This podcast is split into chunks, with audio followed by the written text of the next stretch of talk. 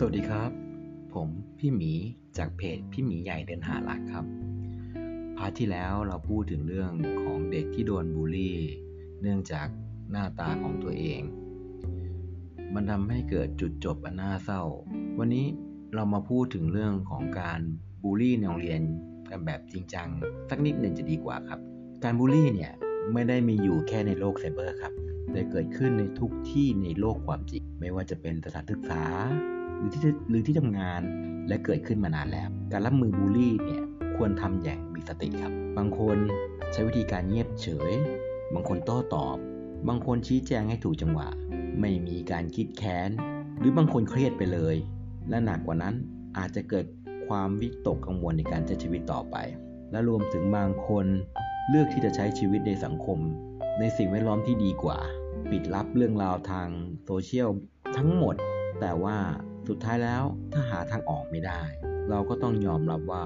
เราควรพบจิตแพทย์เพื่อรับการรักษาอย่างเหมาะสมนะครับ ปัจจุบันเนี่ยเราได้ยินคำว่าบูลลี่บ่อยครั้ง เนื่องจากทุกวันนี้ผู้คนส่วนใหญ่สื่อสารกันผ่านโลกของโซเชียลมีเดียกันมาก จนทำให้เราเข้าใจว่าการบูลลี่เนี่ยมันเป็นเรื่องของคนในโลกไซเบอร์ แต่ในความเป็นจริงแล้วนะครับ การบูลลี่เนี่ยมันเกิดได้ในทุกที่ในชีวิตประจำวัน ไม่ว่าจะเป็นสถานศึกษา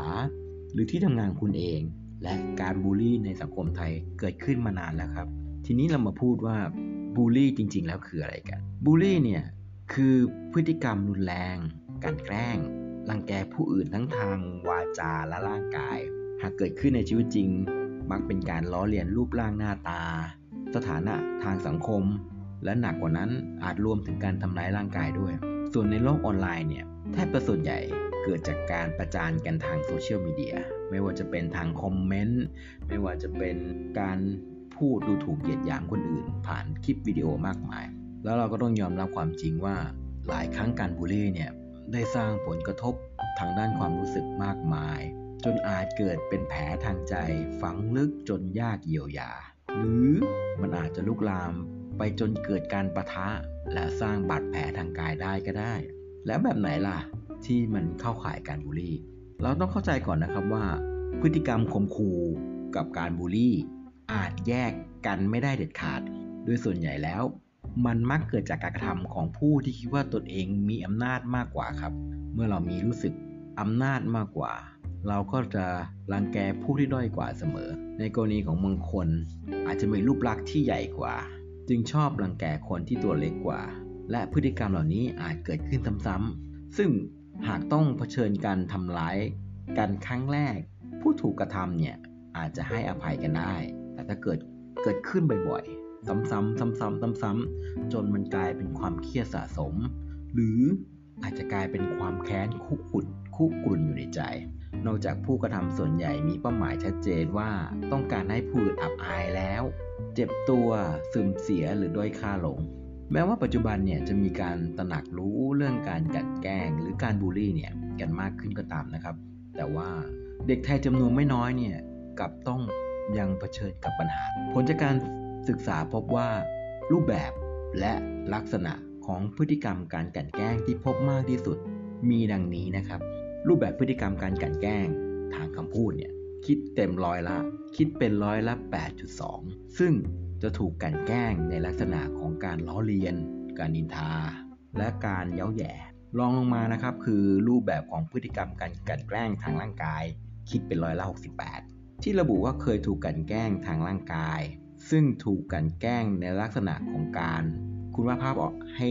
เข้าใจนะครับ การกันแกล้งทางร่างกายในในในวัยเรียนก็จะมีอะไรบ้างตัวอย่างเช่น การเตะการตบกระโหลก การตีการผลัก ซึ่งรูปแบบพฤติกรรมการกลั่นแกล้ง เชิงสัมพันธภาพเนี่ยเราคิดเป็นร้อยละ 45 เลยทีเดียว ซึ่งระบุว่า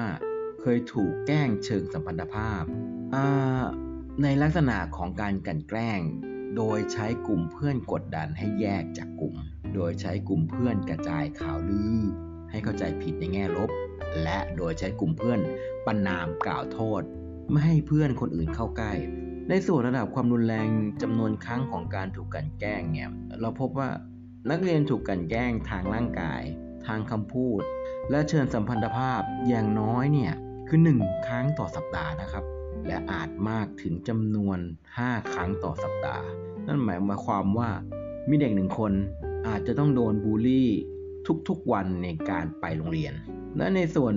ปัจจัยที่ส่งผลต่อการถูกการแกล้งเนี่ยพบว่า ปัจจัยด้านครอบครัว นักเรียนเคยถูกคนในครอบครัวทำร้ายร่างกาย ทุบตีทำให้เขาโกรธซึ่งเหตุผลของการทำร้ายร่างกาย มันอาจจะเป็นการตอบโต้ทันทีจากผู้ปกครองเมื่อเขามีอารมณ์โกรธต่อเด็กคนนั้น ซึ่งมีค่าเฉลี่ยมากถึง 3.8 เลย ปัจจัยแวดล้อมด้านเพื่อนพบว่า เมื่อนักเรียนเห็นเพื่อนแกล้งคนอื่น นักเรียนด้วยกันเอง ก็จะมีแนวโน้มว่าร่วมเข้าไป ช่วยกันแกล้งทันทีแหมการล้อเพื่อนเป็นกลุ่มคณะเนี่ย ถ้าเราเป็นผู้กระทำบางครั้งมันก็สนุก อันนี้จากประสบการณ์ แต่ถามว่ามันดีไหมมันไม่ดีหรอกครับ ถ้าเราเป็นคนโดนกลุ่มเพื่อนนั้นล้อ ซึ่งเรื่องนี้มีค่าเฉลี่ยอยู่ระดับปานกลางคือ 3.3 ปัจจัยแวดล้อมด้านสื่อเนี่ย นักเรียนอ่านหนังสือการ์ตูนที่มีความรุนแรง และนำมาใช้ในชีวิตจริงเนี่ย มีค่าเฉลี่ยสูงอยู่เหมือนกันคือ 3.54 ซึ่งข้อมูลทั้งหมดนี้มาจากกรมสุขภาพจิตนะครับ อัปเดตล่าสุดเนี่ยระบุว่าประเทศไทยติดอันดับ 2 การบูลลี่ในโลก รองจากประเทศญี่ปุ่น คุณฟังไม่ผิดครับ ประเทศไทยติดอันดับ 2 การบูลลี่ในโลก ซึ่งข้อมูลการบูลลี่ด้วยการใช้ตัวอักษรผ่านโซเชียลมีเดียเนี่ยเป็นสิ่งที่เกิดขึ้นเยอะที่สุด โดยคำที่คนไทยส่วนใหญ่ใช้บูลลี่กันมากที่สุดเนี่ยเป็นเรื่องของรูปลักษณ์ เพศ ความคิด ทัศนคติ เช่น ไม่สวย ไม่หล่อ ขี้เหร่หน้าปลอม ผอม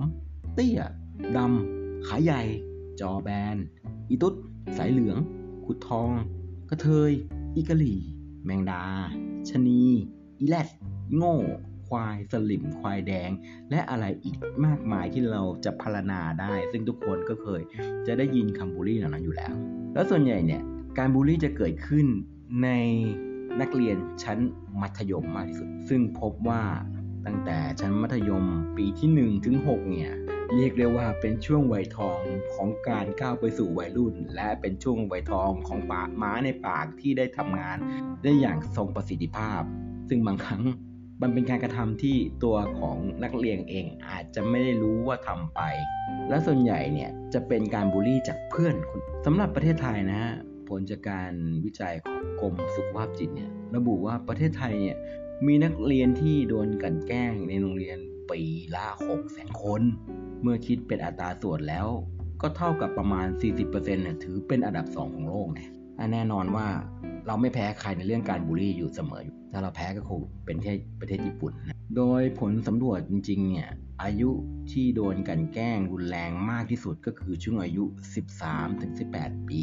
เป็นช่วงอายุวัยรุ่นใจร้อน ซึ่งข้อมูลนี้นะฮะมาจากศูนย์ให้คำปรึกษาสุขภาพจิตและครอบครัว จากข้อมูลผลจากสำรวจสภาวะสุขภาพนักเรียนไทย พศ 2558 เนี่ย โดยองค์การอนามัยโลก ร่วมกับกรมอนามัยกระทรวงสาธารณสุข ได้มีการสำรวจนักเรียนระดับชั้นมัธยมศึกษาปีที่ 1-6 จากกลุ่มนักเรียนจำนวน 5,894 คนพบว่า มีนักเรียนที่ถูกกันแกล้งในช่วง 30 วันก่อนการสำรวจ 1,621 คน หรือคิดเป็นร้อยละ 29.3 และผลจากการวิจัยในหัวข้อ ความชุกของการข่มเหงรังแก และปัจจัยด้านจิตสังคมที่เกี่ยวข้องในเด็กมัธยมในปี 2554 จากกลุ่มตัวอย่าง 410ราย พบความชุกของการข่มเหงรังแกในเด็กมัธยมร้อยละ 23 แต่หากรวมอัตราคนที่ถูกรังแกและตนไปรังแกผู้อื่นด้วยแล้วเนี่ยก็คือร้อยละ 58 นั่นหมายความว่า ในวงจรของการบูลลี่เนี่ยไม่ว่าจะเป็นเราไปบูลลี่เขาและเขาไปบูลลี่เรา มีอัตราเพิ่มขึ้นเป็นร้อยละ 81 ซึ่งอัตราที่ว่ามาเนี่ยสูงมาก เพราะว่าเป็นช่วงมัธยมศึกษาจากเด็กกำลังโตขึ้น ซึ่งก็มีความเปราะบางในตัวเอง แล้วก็เราก็ต้องยอมรับว่าตัวของเด็กวัยนี้มีความต้องการที่จะมีเซลล์แอชชีมคือการเห็นคุณค่าในตัวเอง เป็นความรู้สึกที่เกิดขึ้นภายในตนเอง เกี่ยวข้องกับการยอมรับนับถือตนเอง เห็นคุณค่าและมีความเชื่อมั่นในตัวเอง รวมทั้งประเมินตัวเองทั้งทางบวกและทางลบ เมื่อบางคนมีลักษณะเด่นที่ดูแตกต่าง อย่างเช่น การได้รับคำชมจากอาจารย์มากกว่าคนอื่น มีผลการเรียนที่ดีกว่า หรือแม้แต่มีเพศที่แตกต่างจากเพศกระแสหลัก คืออันนี้เราต้องเข้าใจก่อนว่า แบบทดสอบแบบผลสำรวจอันเนี้ยมันมันเป็นของในยุคสมัยที่สังคมยังไม่ได้เปิดรับเรื่องของ LGBTQ นะครับ ฉะนั้นการมีเพศที่แตกต่างจากกระแสหลักเนี่ยจะเป็นเหตุให้บางคนต้องแสวงหาวิธีการ แสดงอำนาจที่เหนือกว่าในด้านในนั้นหนึ่ง การกันแกล้งจึงเป็นวิธีที่เด็กเหล่านั้นจะกระทำซึ่งพฤติกรรมการแกล้งโรงเรียน เป็นพฤติกรรมที่มีความรุนแรงมากขึ้นในปัจจุบันครับ พฤติกรรมการกันแกล้งเนี่ยมีผลกระทบต่อสภาพร่างกายและจิตใจของผู้โดนกระทำพฤติกรรมนั้น เราสามารถพบเห็นได้ในเด็กและเยาวชนที่กำลังศึกษาอยู่ในโรงเรียน จากการสำรวจเด็กจำนวน 15,686 คนจากทั่วประเทศสหรัฐอเมริกา ในระดับป .6 ถึงม .4 ทั้งในโรงเรียนเด็กรัฐและเอกชน ประมาณการได้ว่าน่าจะมีเด็กทั่วสหรัฐอเมริกาถูกรังแกอย่างน้อยสัปดาห์ละครั้งประมาณ 1.5 ล้านคนและประมาณ 1.7 ล้านคนที่บอกว่าตัวเองรังแกเพื่อนคนอื่นพอๆกัน หรือแม้กระทั่งประเทศนอร์เวย์ก็ได้มีการสำรวจโรงเรียน 715 แห่งประกอบด้วยนักเรียนทั้งหมด 130,000 คน ซึ่งอยู่ในช่วงอายุ 8-16 ปี ผลการสำรวจพบว่า 15%ของนักเรียน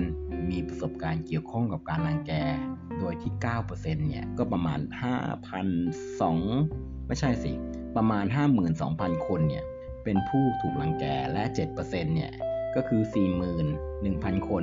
เป็นผู้รังแกคนอื่น และใน 1.6%เนี่ย เป็นทั้งผู้รังแก แล้วก็เป็นทั้งผู้โดนรังแก ข้อมูลจากมูลที่ศูนย์พิทักษ์สิทธิเด็กนะครับ พฤติกรรมการกันแกล้งเนี่ยเป็นพฤติกรรมก้าวร้าว และไม่เป็นที่ยอมรับในสังคม โดยพฤติกรรมนั้นเป็นความตั้งใจกระทำให้ผู้อื่นได้รับความทุกข์ความเจ็บปวด เพื่อให้ตนเองรู้สึกมีอำนาจครับ หรือมีพลังเหนือกว่าผู้อื่น เป็นที่ยอมรับ อีกทั้งการกระทำดังกล่าว จะเกิดขึ้นช้าๆอย่างต่อเนื่อง และมีระยะเวลายาวนาน ซึ่งพฤติกรรมการกันแกล้งล้วนแต่เป็นการใช้ความรุนแรงทั้งทางร่างกาย จิตใจ ทางเพศ หรือการข่มเหงรังแกกันเอง ในหมู่เด็ก ซึ่งเราสามารถพบได้บ่อยๆในโรงเรียน ทั้งรูปแบบที่ไม่รุนแรงและรุนแรงและน่าเศร้า บางครั้งอาจถึงขั้นเสียชีวิต ซึ่งข้อมูลนี้มาจากมูลที่ศูนย์พิทักษ์สิทธิเด็กครับสำหรับผลกระทบจากการถูกกันแกล้งนั้น จากผลการวิจัย การถูกกันแกล้งกับสภาวะซึมเศร้า ในนักเรียนไทยมุสลิม มัธยมศึกษาตอนปลายพบว่า มีสภาวะซึมเศร้าในนักเรียนถึงร้อยละ 21 การถูกกันแกล้งส่งผลต่อความรู้สึกโดดเดี่ยว มีผลต่อการเปลี่ยนแปลงด้านการนอนหลับ การรับประทานอาหาร และการสูญเสียความสนใจในกิจกรรมต่างๆทำให้ผลสำลิดของการศึกการเรียนการศึกษาลดลงทันที และมีแนวโน้มที่จะออกจากโรงเรียนกลางคันมากขึ้น ภาวะซึมเศร้านี้ อาจส่งผลไปถึงวัยผู้ใหญ่ด้วยซ้ำและพฤติกรรมที่มีความระมัดระวังตัวอ่อนไหวง่าย เงียบไม่พูด แยกตัวจากสังคม มีความวิตกกังวล สูญเสียความมั่นใจ จนถึงขั้นคิดฆ่าตัวตาย เพราะไม่สามารถทนความกดดันจากการถูกลังแกได้ บรรลัยมีการฆ่าตัวตายสำเร็จ จนอาจกระทำความรุนแรงต่อตอนเองและผู้อื่น ถ้าเราพูดถึงสถานศึกษาซึ่งเป็นสถานที่บ่มเพาะเด็กและเยาวชน หน้าที่ของสถาสถานแบบแบบแบบหน้าที่ของสถานศึกษา มีหน้าที่เพื่อให้เด็กมีความรู้ความสามารถในการพัฒนาคุณภาพชีวิต แต่เรากลับพบความรุนแรงที่เกิดขึ้นในสถานศึกษา และเด็กนักเรียนจำนวนมาก ก็กำลังเผชิญกับการถูกกันแกล้ง ซึ่งข้อมูลนี้มาจากกรมสุขภาพจิตปี 2561 ครับ ความรุนแรงที่เกิดจากภายในสถานศึกษานั้นเป็นปัญหาใหญ่มาก ซึ่ง แม้จะเกิดขึ้นอย่างแพร่หลายนะครับ และมีผลกระทบต่อเด็กมากมายเนี่ย แต่บุคลากรของโรงเรียนมักจะมองข้ามโดยเห็นว่าเป็นเรื่องปกติ ธรรมดาของเด็กที่จะต้องมีมีการทะเลาะกันบ้าง ถือว่าเป็นพฤติกรรมปกติของเด็ก เป็นเพียงการหยอกล้อกันระหว่างเด็ก แต่ฝ่ายหนึ่งอาจจะรับผลกระทบมาก ถึงขนาดที่นำไปสู่การลาออก จากสถานศึกษานั้นเลยก็ได้ เพราะผลจากการที่ไม่สามารถทนต่อการถูกกันแกล้งได้ และ อาจจะฝังใจไม่กลับมาเรียนอีกเลย หรือย้ายสถานศึกษาไปเลยสำหรับการศึกษาพฤติกรรมการแกล้งกันในโรงเรียนถือว่าเป็นเรื่องที่สำคัญอย่างยิ่งนะครับ และข้อมูลจากการศึกษาในประเทศไทยยังถือว่ามีน้อยแต่เราทุกคนก็รู้ใช่ไหมครับว่า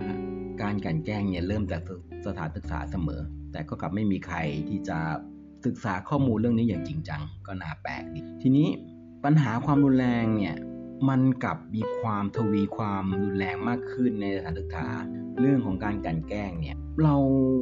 ไม่ควรที่จะละเลย หรือเมินเฉยกับความรุนแรงของการกันแกล้งที่เกิดขึ้นในโรงเรียนนะครับแท้จริงแล้ว